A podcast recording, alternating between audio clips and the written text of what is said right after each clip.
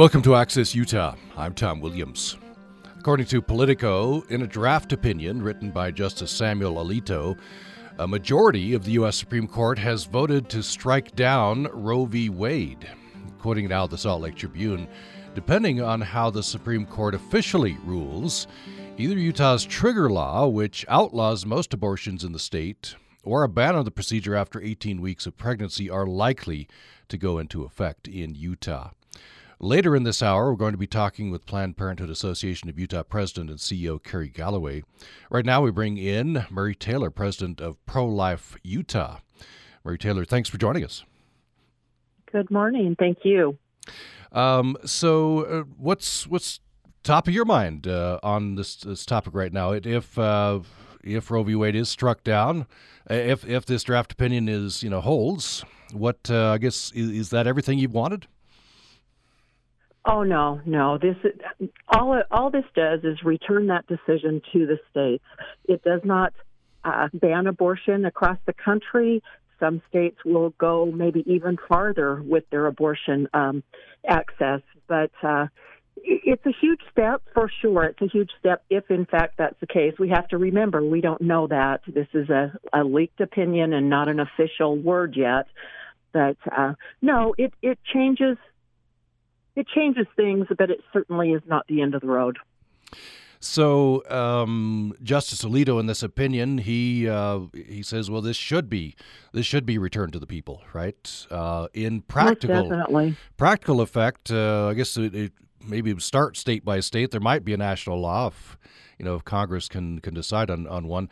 But I think I hear you saying there you would best case scenario a national law. No, I think it should be returned to the state.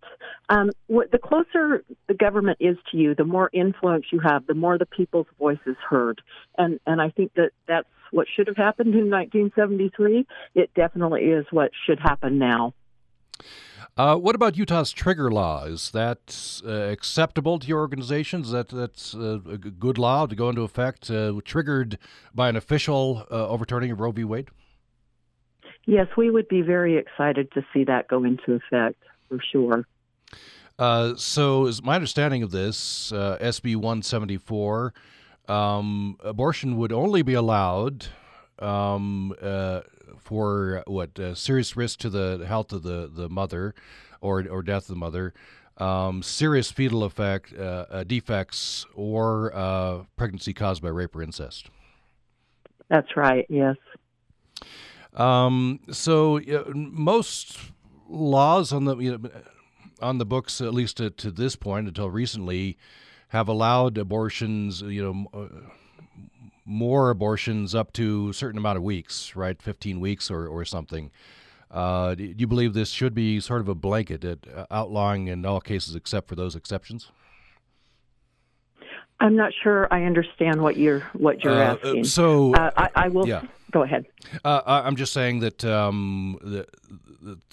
abortions, say Utah, the other law that might go into effect if it's a more narrow ruling in Utah would ban the procedure after 18 weeks, right? Allowing it up to 18 weeks.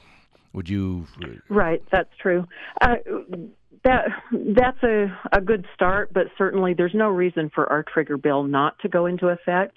I might add that in 1973, when 9 justices made a decision for the entire country, abortion was illegal in the state of Utah, I believe, with those same exceptions. There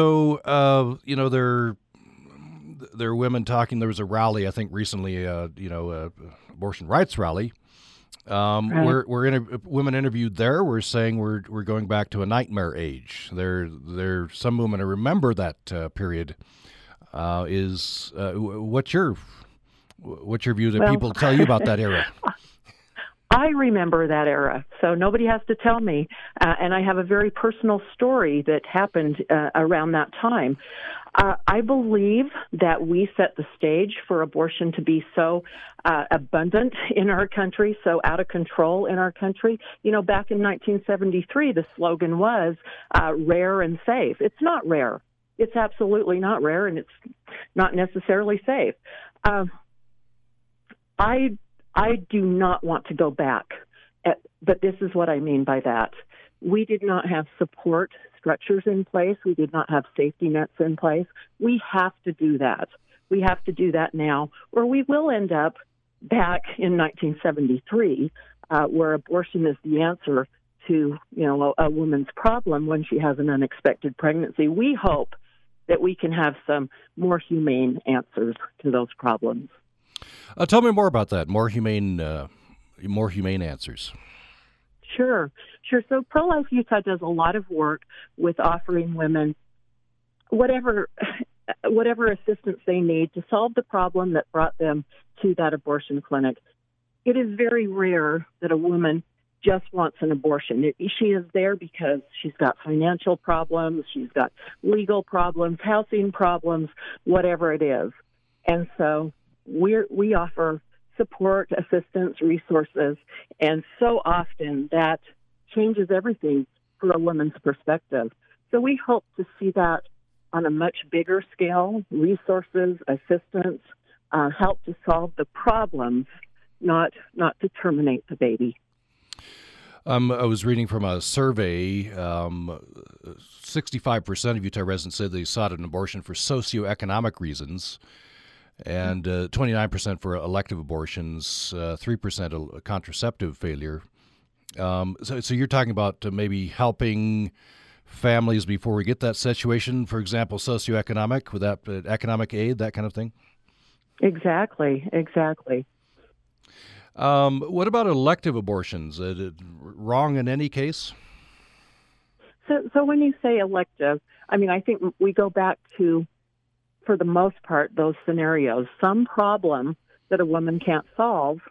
But, you know, yeah, certainly there are cases where we can't offer assistance that would make her change her mind or help her to change her mind. There is a option of adoption, which is a loving, humane option. And so I guess what would need to happen then, different from the way it is now? More resources to help folks, more information out to people about that option. Yes, and easier, more affordable adoptions. Yes, financial assistance. Just whatever it takes to solve these problems without infringing on the right of an innocent human being. What about more access to contraception? We're just fine with contraception. Yes, we have no problem with that. And yeah, I will say, you know, people act like that's the solution. I cannot tell you how many women end up in the abortion clinic because their contraception failed. I don't think it is the answer, but it certainly is a part of the puzzle. Yes. Mm-hmm.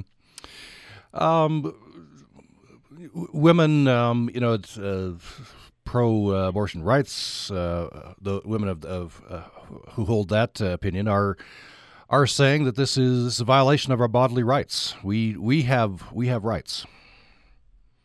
And I think that blatantly ignores the rights of another innocent human being. You know, I started this road out on the pro-choice side because women's rights are important to me. That made sense to me at the time. But I did not understand that was not a choice that just affected me as a woman. It also affected that innocent baby. When you take that into account, you have to have a better solution than abortion. Also, you know, pro-abortion rights folks are saying that this is going to hit, disproportionately going to hit poor women, not going to be able to travel to Colorado, you know, et cetera.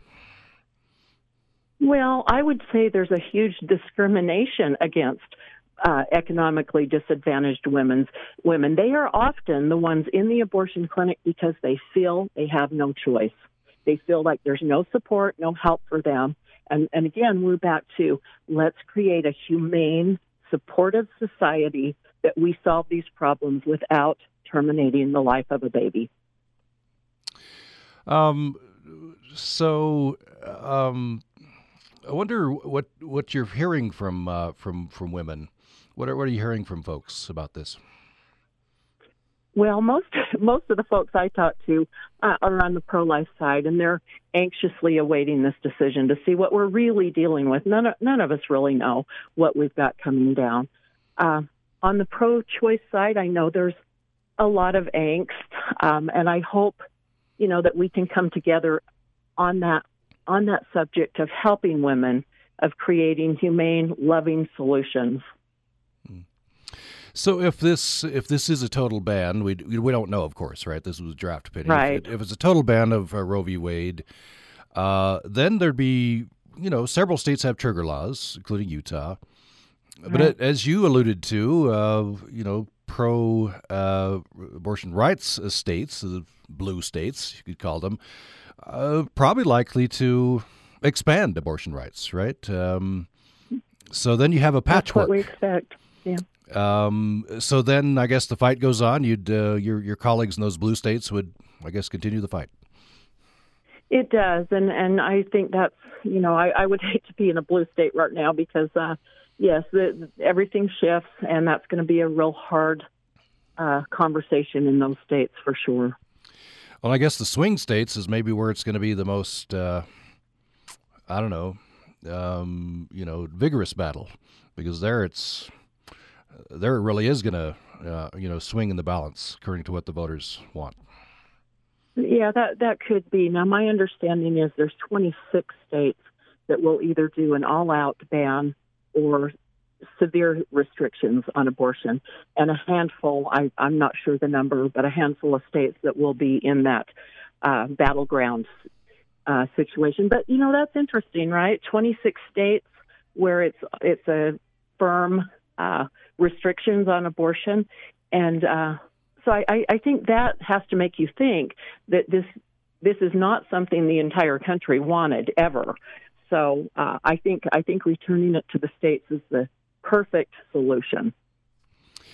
Some of the states, you know, their laws passed, the trigger laws, have no exceptions. Total ban on abortion. Do you support that? Oh, that is such a hard conversation. In the case of rape and incest, you know, how traumatic of a situation for a woman to be in. I do know that we talk to women all the time who that did not solve the problem. To solve the consequences of violence with more violence often heaps more heartache on a woman. I don't know what the answer is. It is such a tough question. In the case of life of the mother, that is such a rare situation. And when that happens, we totally support, you know, the life of the mother. But what doesn't have to happen in that situation is an abortion where, you know, you go in and tear off an arm, tear off a leg, crush the skull. That doesn't need to happen. The baby can be delivered by whatever, you know, humane methods. And, you know, if that baby doesn't survive, what a heartache. But we don't need to use abortion in that equation. Of course, in the case of rape or incest, maybe even, I'm sure the women would say, well, even more so, you're not allowing me my autonomy. You know, I didn't choose to get pregnant. Right.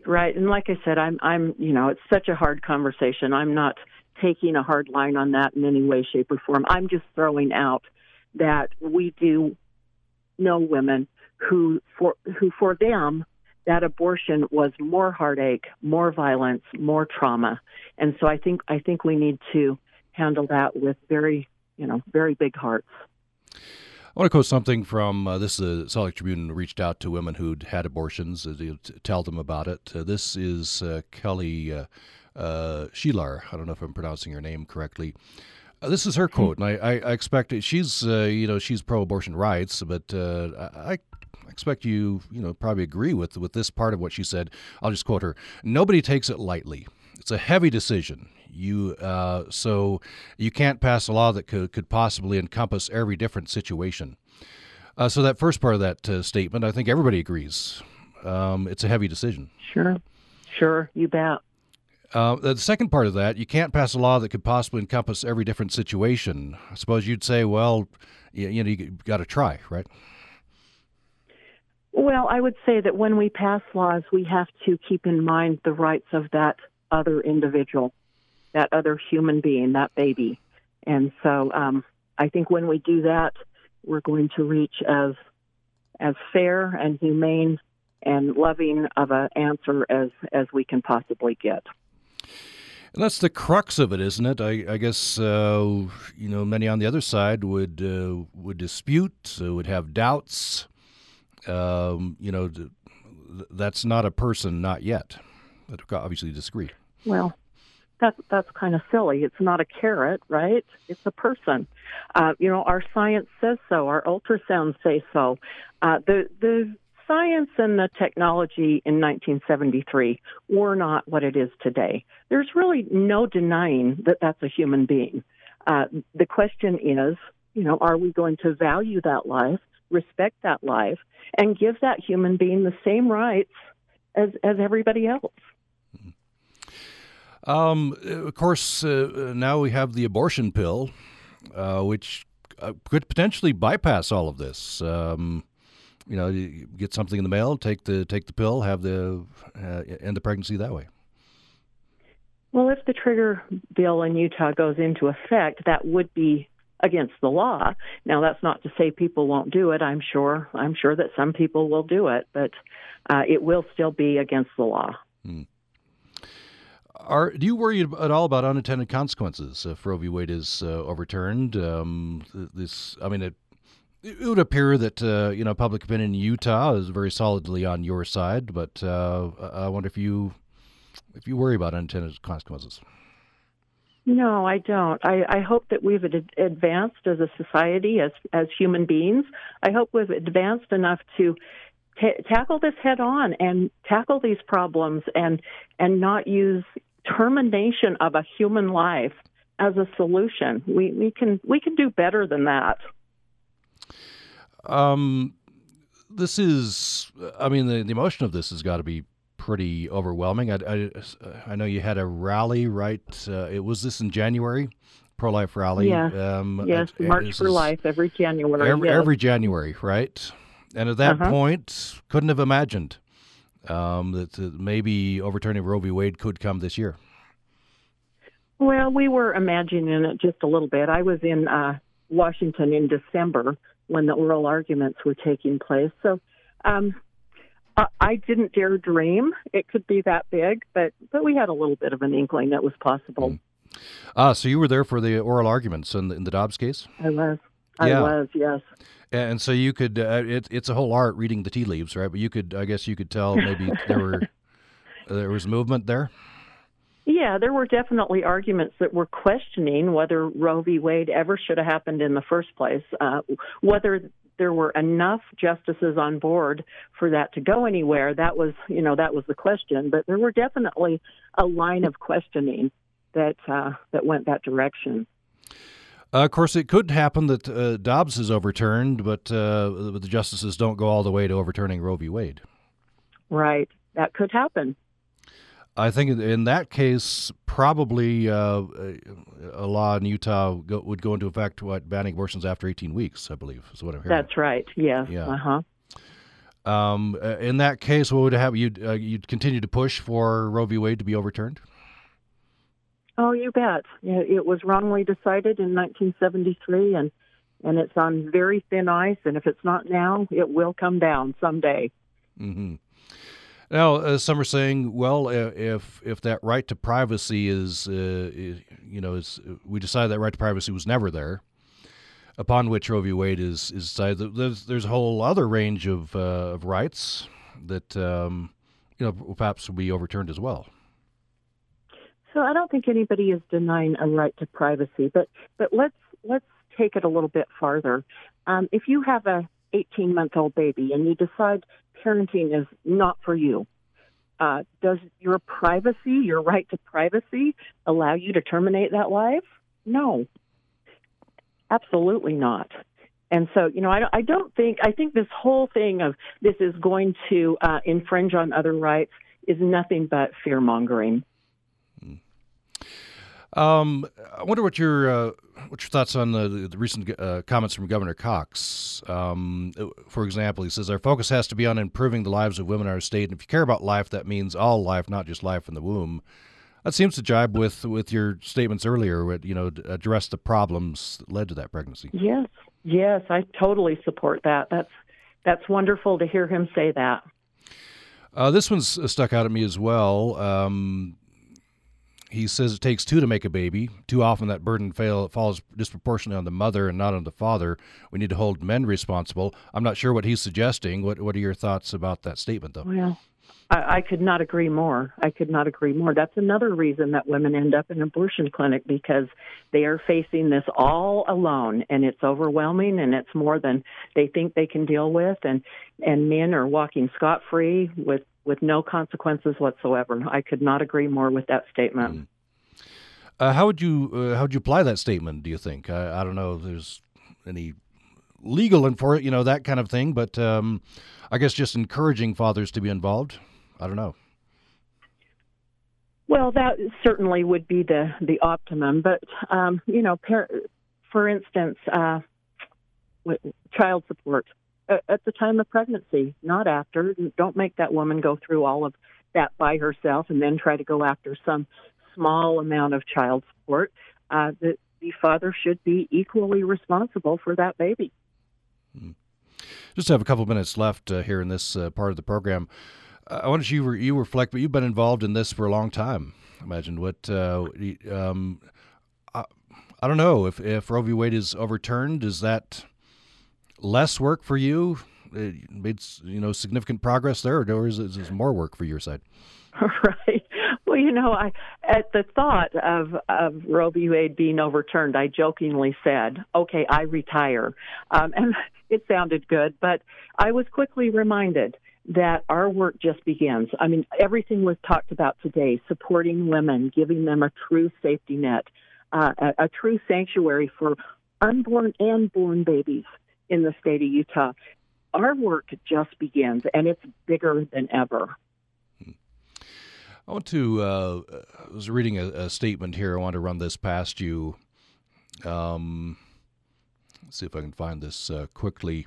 This is Dr. David Turok, an obstetrician gynecologist in Salt Lake City. He says, nothing will make abortions go away. You can make it harder for people. You can shame and blame people. You can create greater chaos and challenges in their lives. But to think that some extreme anti-abortion legislation is going to make abortion go away is folly. What do you say? Well, he's exactly right, and that's true of every crime, right? That's true of murder and bank robbery and all kinds of things. We pass laws, and people break them, but it doesn't stop us from passing laws because they're the right laws. Well, anything else you'd like to say on this subject? As we, of course, we're awaiting it'll come down a little bit later, a ruling if it comes, but looks like perhaps Roe v. Wade will be overturned. What are your final thoughts on this? I would just appeal to everybody, pro-choice, pro-life, wherever you're at on this. Where we should be able to come together is in supporting women. And I hope that we can have a huge societal shift where women are supported in their families, in their neighborhoods, in their churches, and they're also supported by organizations and government and whatever it takes to solve these problems. I hope everybody will get involved in that. Mary Taylor is president of Pro-Life Utah, has been with us on the program. Thank you so much for taking the time. Thank you. Bye-bye. Bye now. We'll take a break.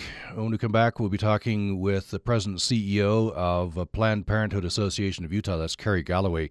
We're talking about the possible overturning of Roe v. Wade. We don't know. This is a draft opinion. But in that draft opinion, a majority of the U.S. Supreme Court voted to strike down Roe v. Wade.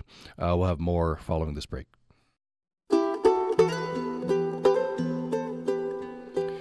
Thanks for joining us for Access Utah. I'm Tom Williams. A draft opinion written by Justice Samuel Alito and leaked to Politico shows that, at least responding to that opinion, draft opinion, a majority of the U.S. Supreme Court voted to strike down Roe v. Wade. According now to the Salt Lake Tribune, depending on how the U.S. Supreme Court officially rules, either Utah's trigger law, which outlaws most abortions in the state, or a ban on the procedure after 18 weeks of pregnancy are likely to go into effect in Utah. Right now, we bring in Planned Parenthood Association of Utah President and CEO Karrie Galloway. Thanks for joining us. Thanks for having us.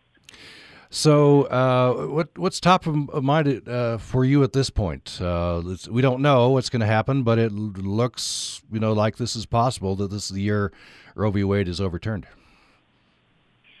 Well, Planned Parenthood is part of, to be perfectly honest, the healthy majority of people in the United States that do not believe overturning Roe versus Wade is the right choice.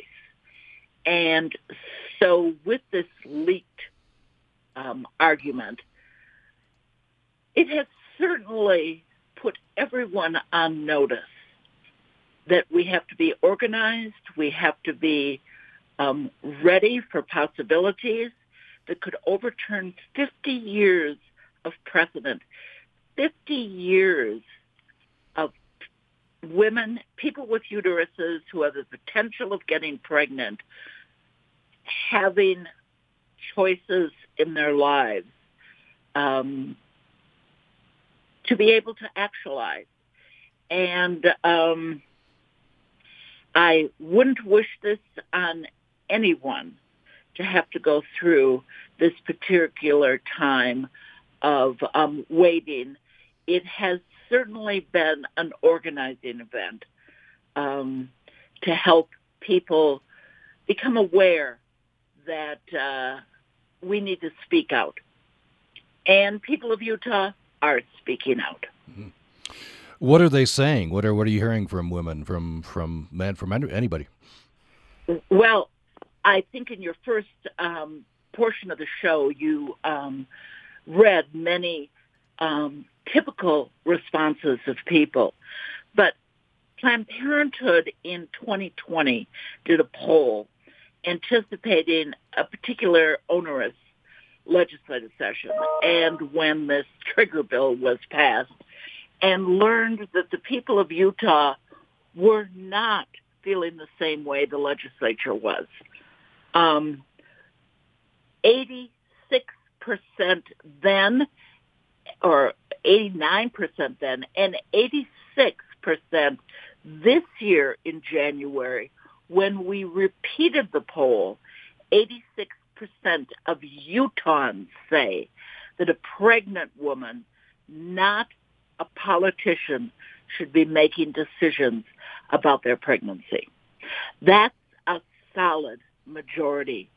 And 76% of people believe that there should be exceptions to abortion should a trigger law go into effect. And even 55% of Utahns, which is still a majority, say that abortion should be legal in all or most circumstances. So Mary Taylor is right for her segment of the population, and they have certainly opposed anything that would help women and people who get pregnant and families to deal with an unintended pregnancy. I find it almost laughable that her stance is that we need to provide more services to people. Where have those advocates been when it's been time to pass any bills in this legislature to help women and families? They've been far, far away. If Roe v. Wade is overturned, if the trigger law goes into effect, what then? Women need to travel to Colorado? Well, for essential health care. Sad, isn't it, that you can't get essential health care in your neighborhood, in your state. And the cavalier attitude about it acknowledges that comprehensive health care is important, but they really don't care what hoops you have to jump through to be able to get that health care. And as you spoke about previously, it is more impactful on those who do not have resources, whether they be financial, emotional, community, family resources. The majority of people don't travel outside of the county they were born in, and much less for essential health care. It's fairly impractical. But Planned Parenthood will be there to help people solve their problems because we believe comprehensive health care is important for all, and everyone is worthy of comprehensive health care. I was reading that Planned Parenthood Rocky Mountains is quoting their president. He said, if you live in Utah and need an abortion, come to Colorado, Nevada. We'll take care of you. Finances, patient assistance funds, hotels. Is that what you're hearing?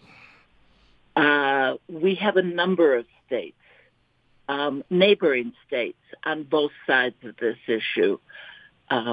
Nevada's laws are pro-comprehensive health care.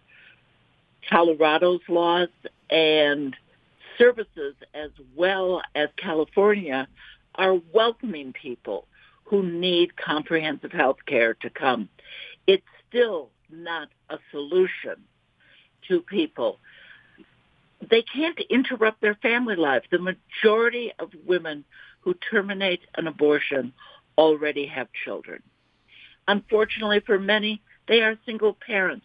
They have to figure out what to do with their family.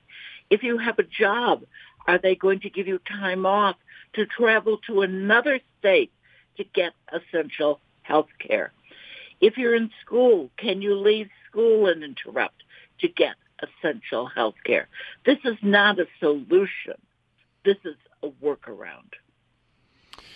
Would you be in favor of well, I guess what we've had, or what we have still,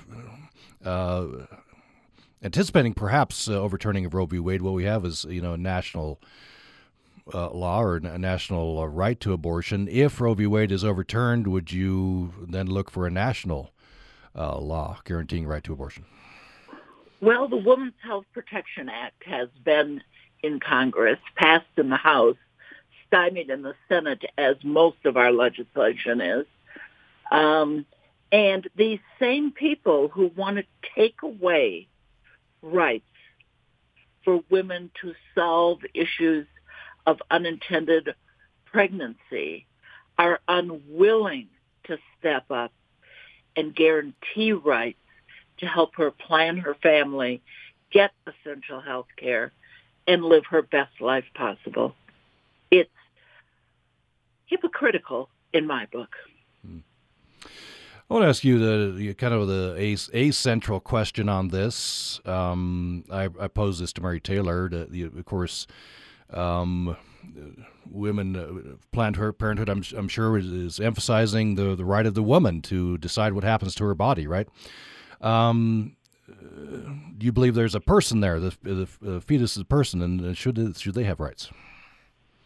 It's a potential person, but it is not the person. It is not the entity that has rights at this point. It is potential. And when you look at the pros and cons of carrying a pregnancy to term, especially if it is unintended, and you don't have maternity benefits, you don't have preconceptual benefits, the health care is not guaranteed for her to even carry the pregnancy to term. What I don't understand is why we can't make our society better. Mary spoke about working together. I could agree with her if we could put into place essential preconception, birth control, family planning, realistic sexuality education in the schools, better comprehensive care for families, and then we could look at restricting rights.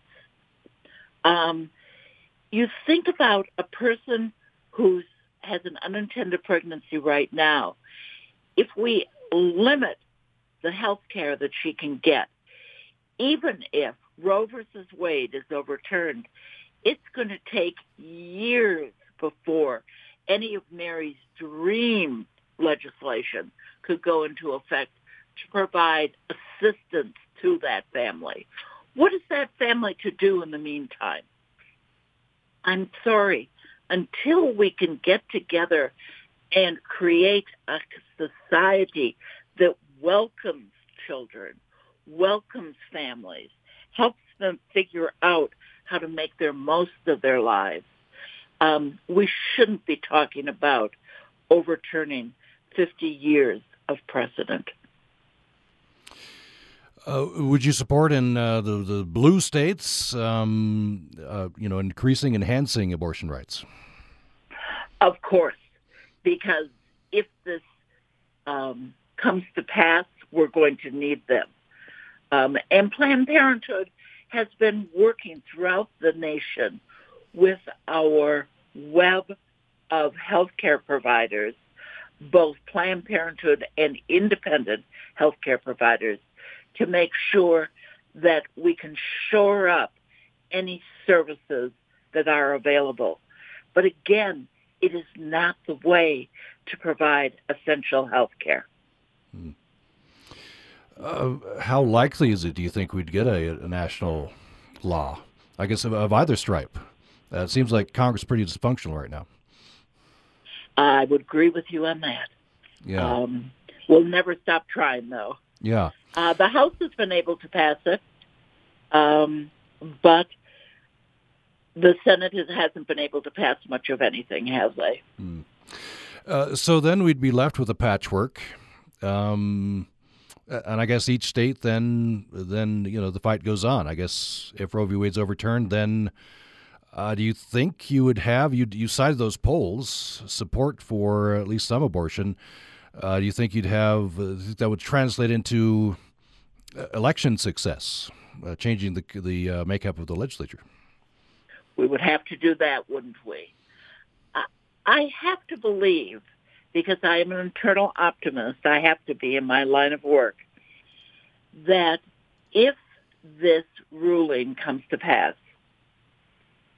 that our hastily and rather capricious trigger law that was passed emotionally in 2020, that the legislature would call themselves back into session and really look at what is the right law for Utah. They could actually listen to healthcare providers, not just Mary Taylor's dreams of how she would manage possibly her healthcare, but what true healthcare providers deal with, maternal and infant care docs who deal with problem pregnancies, wanted pregnancies that have gone awry. If they would listen to people who have been in these situations, if they would look at the polls that we have taken as to what the people of Utah believe we need, even our legislature could come up with a more compassionate trigger bill. We know that people who suffer from rape and incest, which is just a horrific crime, so often are unable to report it to police. But you can't get an abortion unless you have it reported to police. We're not going to solve those problems, so we're going to throw away all those women, all of the pain they've suffered, because our trigger law says it has to be reported. I would hope that if we get to that point, that our state would use some of the compassion that they so often bandy about and actually look at what services we provide to women, pregnant people, and families. Mm. I was reading scanning here. Planned Parenthood providers have started giving away empowerment kits to people who come to their health centers. Tell me about that. That is in Texas, which has that's basically in Texas. Okay. Yes, who have basically been living in this type of world since last September. And the rest of us seem to have abandoned them. Certainly the court system has abandoned them because, as we all know, abortion is still legal in this country, except in Texas.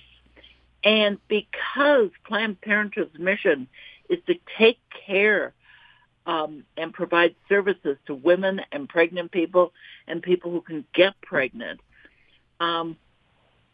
in Texas you can still terminate a pregnancy, usually if it's before 6 weeks. Most women don't recognize that they're pregnant until they have missed a period and suspect something's wrong. What we're trying to help women do is to take a pregnancy test as soon as they may have unprotected sex, so they know if decisions need to be made. Also, morning after pill, which is not an abortion, but medication, which allows you to start your period. There are ways, but that mass education for people is so different to get them to change their thinking when they've lived in a world where abortion is legal for 50 years. Mm. What about the abortion pill? This would seem to bypass, a need to travel to a different state, although I understand that would be under a total ban, that would be illegal as well. Well, I don't think anyone can keep you from traveling outside your state for health care. No one's passed that law yet, though Missouri has talked about it. The United States is still a free transportation world, as far as I know. It just makes a mockery of our discussion of compassion for families and the world we live in. What seems like the abortion pills is more readily available. Is that something you advocate for women? As a matter of fact, for pregnancy termination, medication abortion is the majority of the choice that pregnant people make. I don't want to get that confused with the morning after pill, which is not used to change an established pregnancy. Mm-hmm. You've been quoted as saying there's a bit of sunshine you called it, during the dark clouds. Planned Parenthood Association of Utah now receiving Title X family planning funding again. Yes, for almost 3 years. The previous administration, with its total lack of compassion for women and people who can get pregnant, placed very onerous rules on our national family planning program and cut the numbers of people getting service by almost half, at least by a third. And so it's where my questioning of hypocrisy comes in, that you'll want to punish pregnant people, but you'll do nothing to help them plan their pregnancies.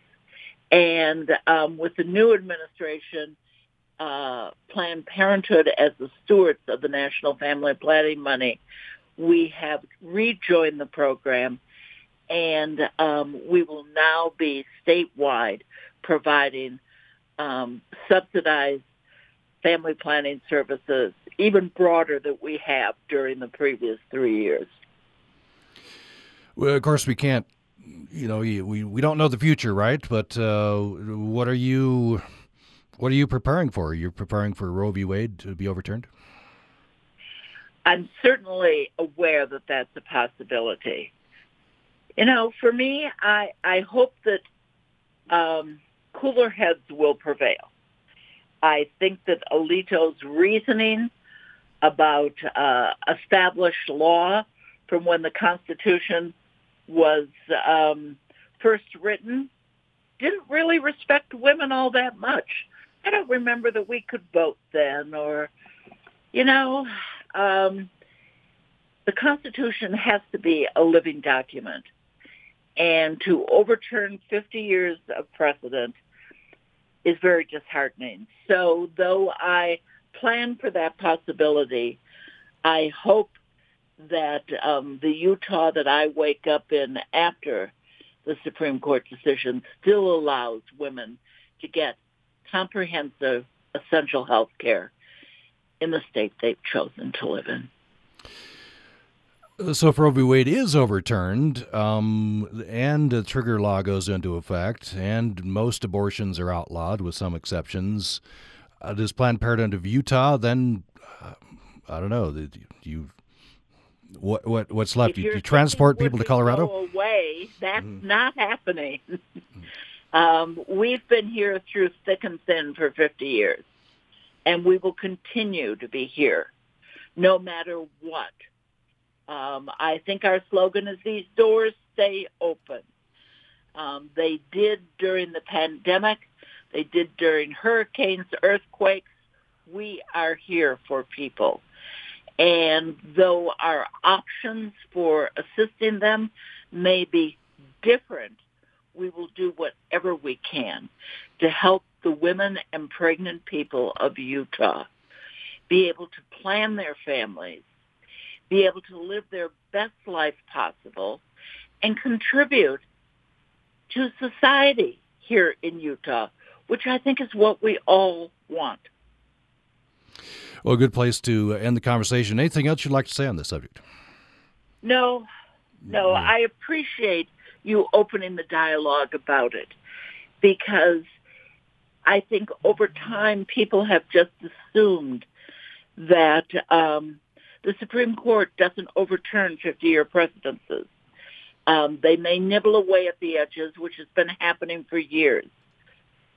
But we have usually been able to figure out a way to carry out the letter and the spirit of the law and still make room for Utah families to live their best lives. And so opening up this dialogue, getting people to realize what's at stake is what I expect of public radio. So I thank you so much for doing this. Well, thank you for coming on with us. President and CEO of the Planned Parenthood Association of Utah, Karrie Galloway, has been with us. Thank you. Thanks a lot. And we thank Mary Taylor, who came on earlier, president of Pro-Life Utah. And you can get us your comment or question through our email, upraccess@gmail.com, upraccess@gmail.com. Thanks for listening today to Access Utah.